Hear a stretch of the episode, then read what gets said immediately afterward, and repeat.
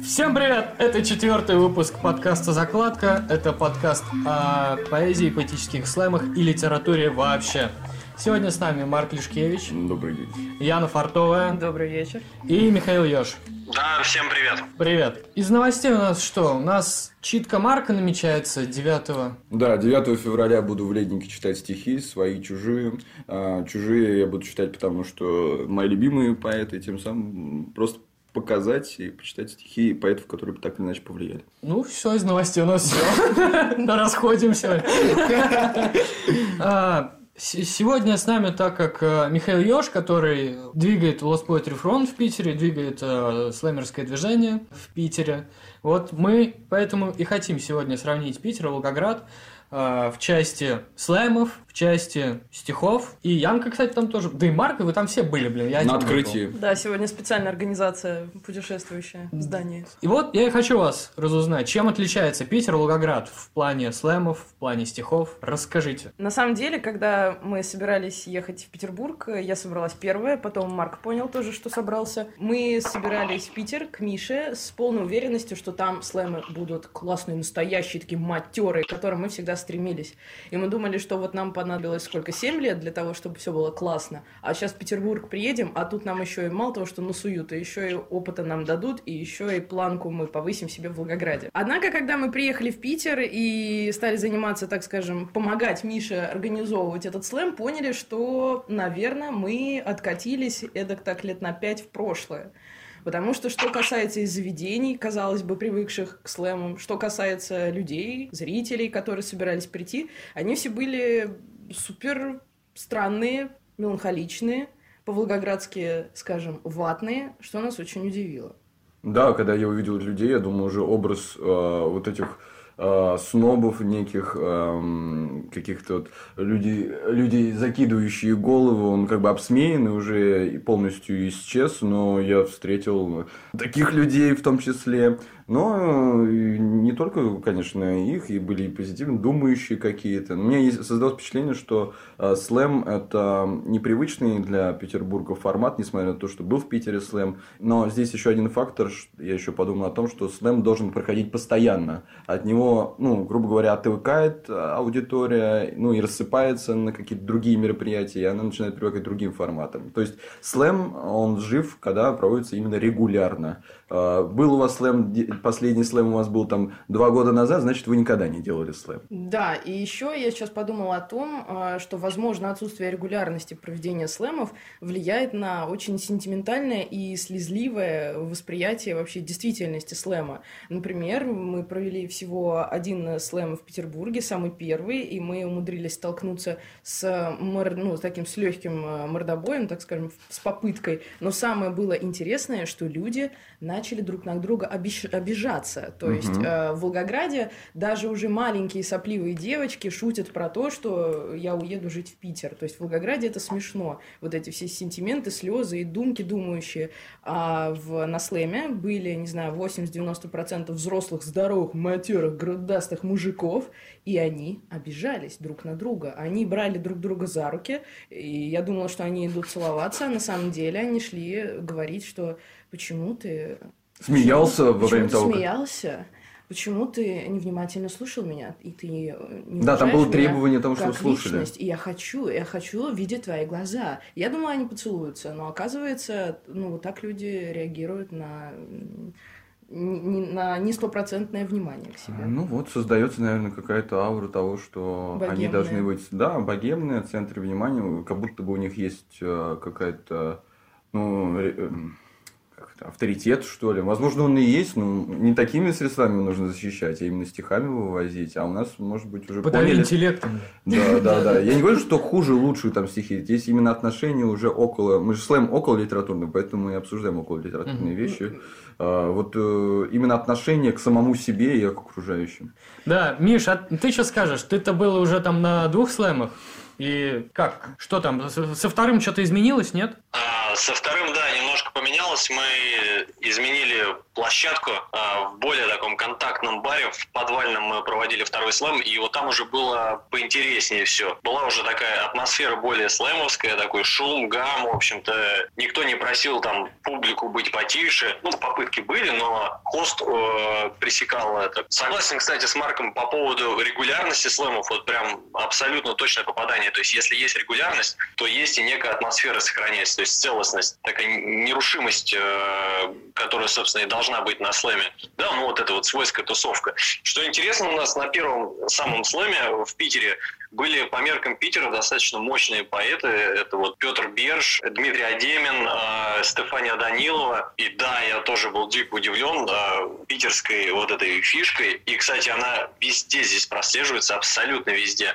О том, что поэты читают, давайте потише, э, не шумите, уважайте поэта. Понимаю этой темы питерской, до сих пор с ней борюсь, когда сам выхожу читать. Э, сразу говорю, что на моих стихах можно шуметь и, и ругаться, материться и не слушать. Но здесь вот такая тема принята. Ну, стараемся ее бороть, э, думаю, с третьим сломом и далее питерскими. Будем развивать эту тему, то, что стихи — это в первую очередь для слушателя, для зрителя мероприятия. Слушай, ты был же на, на другом слэме, конкурирующем, так сказать, э, которые там проводились как бы до нас, до Lost Poetry Front. Mm.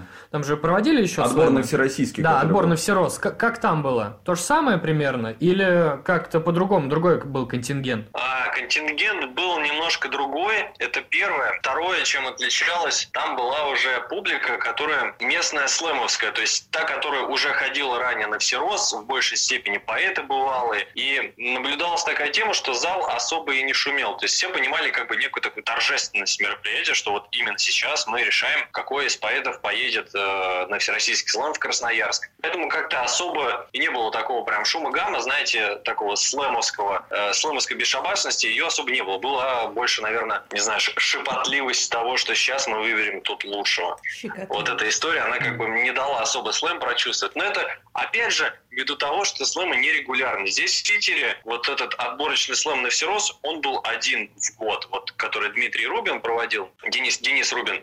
Вот. А до этого слэмов не было в СПП, вот таких типа отборочных. Поэтому, опять же, атмосфера была не та, более официозная, вот так вот назову. А ты когда ближайший слэм собираешься проводить в Питере? А, сейчас веду э, разговоры с ребятами, может быть, в литературной гостиной на Грибоедова будем проводить, может быть, э, в том же паре, где и прошлый слэм проводили. Вот как только определимся э, с местом, так и с датой точно определимся. Я думаю, это будет либо март, либо май. Скорее март, наверное. Скорее Ближе март. к концу.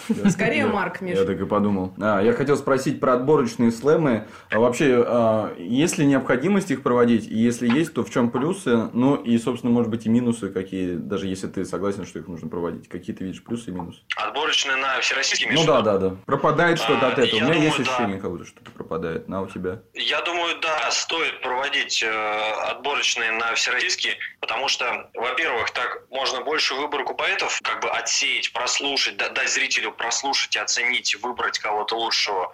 Во-вторых, уже возникает некая такая э, момент тактики и стратегии. То есть, да, я, например, могу как слэмер посмотреть то, что, о, на этом слэме отборочно будут слишком крутые ребята, я, наверное, лучше на следующий слэм заявлюсь, да, ну, тоже своего рода тактику. То есть, слэм, слэм это тоже э, такая ну, шахматы, да, там да, хитрить, если не шахматы, то вышибалы точно. Вот. Э, есть уже какая-то вариативность, есть возможность какая-то для поэта развернуться, показаться, подготовить материал, когда слэм одним махом проводится отборочным, на мой взгляд, э, не совсем э, честно для зрителя это получается, потому что мы отбираем из того, что есть вот те, кто сейчас пришли. Они как бы не прошли никакого пути, эти слэмеры.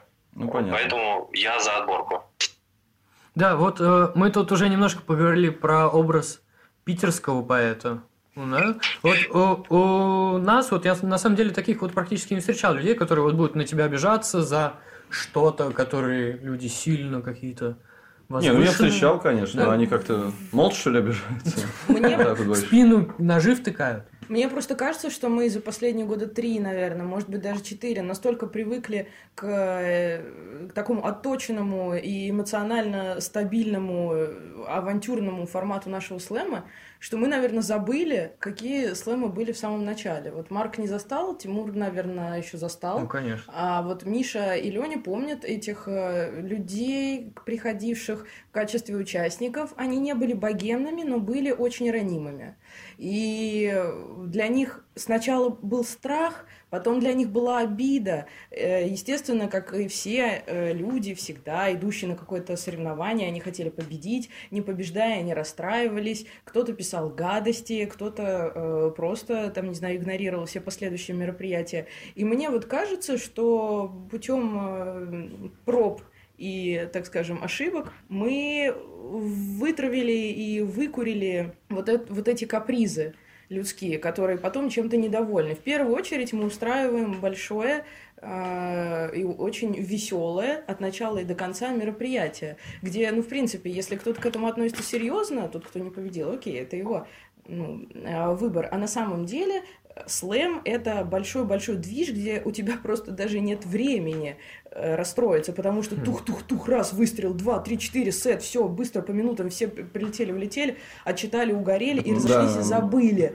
То есть вот у нас настолько вот формат, он, он выдержанный по всему, по таймингу, по последовательности, по хронологии, вообще по всему. А может быть, я просто сейчас перехожу плавно к вопросу о разнице питерского слэма и волгоградского, и можно ли в, так скажем, сделать, прижить, приживить привить этот формат в Петербурге. И вот сама себе пока не могу ответить на этот вопрос, нужно ли, нужен ли Питеру такой вот бодрый, такой провинциальный вот формат, когда есть, например, какой-то закрытый, закрытый маленький ресторанчик, и туда приходят пацаны с кабака такие, ух, блядь, сейчас, короче, и просто, и они вроде веселые ребята, но они совсем другие. А и богемии, там, аристократам тоже было вроде неплохо. Ну, у них там тихо свои какие-то шутки не смешные, но им было хорошо. Вот. И вот непонятно, то ли Волгоград против, против Питера, то ли Волгоград с Питером в разных сторонах, то ли они пока еще не встретились. Это разные открытый, города. Открытый вопрос.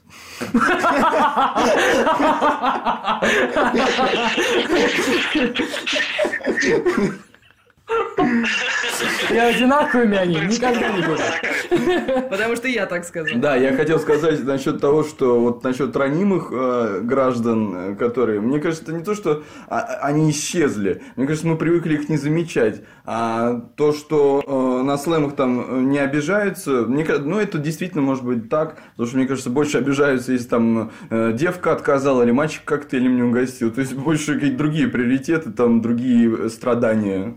Вот еще Янка сказала о том, что э, волгоградский поэт, особенно парень, зачастую это какой-то вот, я не знаю, воспринимаю их как всех своих. Вот приходит... Свои пацаны. Он какой-то вот сразу наши, по- наши. понятный зачастую. Даже вот, ну, конечно, все, все люди разные. Да, да но как-то все попроще, без понтов. Даже те, кто с понтами, эти понты не, не Смеются, сильно... обсмеивают свои да, понты. Да, да. Даже, вот. Я не, не мешают общаться с людьми. С другой стороны, я вот да. заметила, что когда мы были в Питере, не знаю, может быть, это потому, что я девочка, это частенько работает, мне вот очень многие участники показались просто очаровательными. Мы с, ним, мы с ними стояли по отдельности, что-то курили, пили, разговаривали, что-то ходили туда-сюда. Марк... Да, я согласен. Марк, что ты согласен? Сколь, скольким ты втащить хотел? Типа, что ты с ним общаешься? Я сейчас въебу. Ну, это ревность.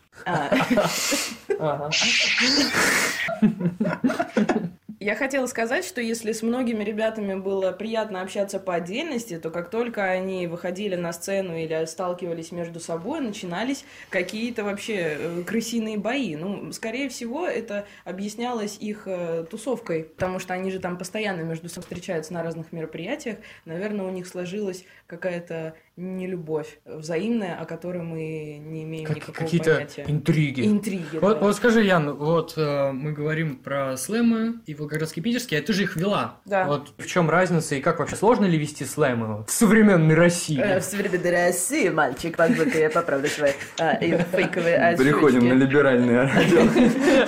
А, сложнее всего, наверное, вести слэм, когда абсолютно ватная публика, и ты ничего не можешь с этим сделать. Не то чтобы я с этим ну, когда-либо а, могла ничего. Опустим это. Когда ты не можешь воздействовать на толпу, таким образом не забирая от них энергию. То есть ты энергию людям отдаешь, а они схавали, вот у них потекло вот тут вот все вот на рубашке, и вот все, и они сидят дальше.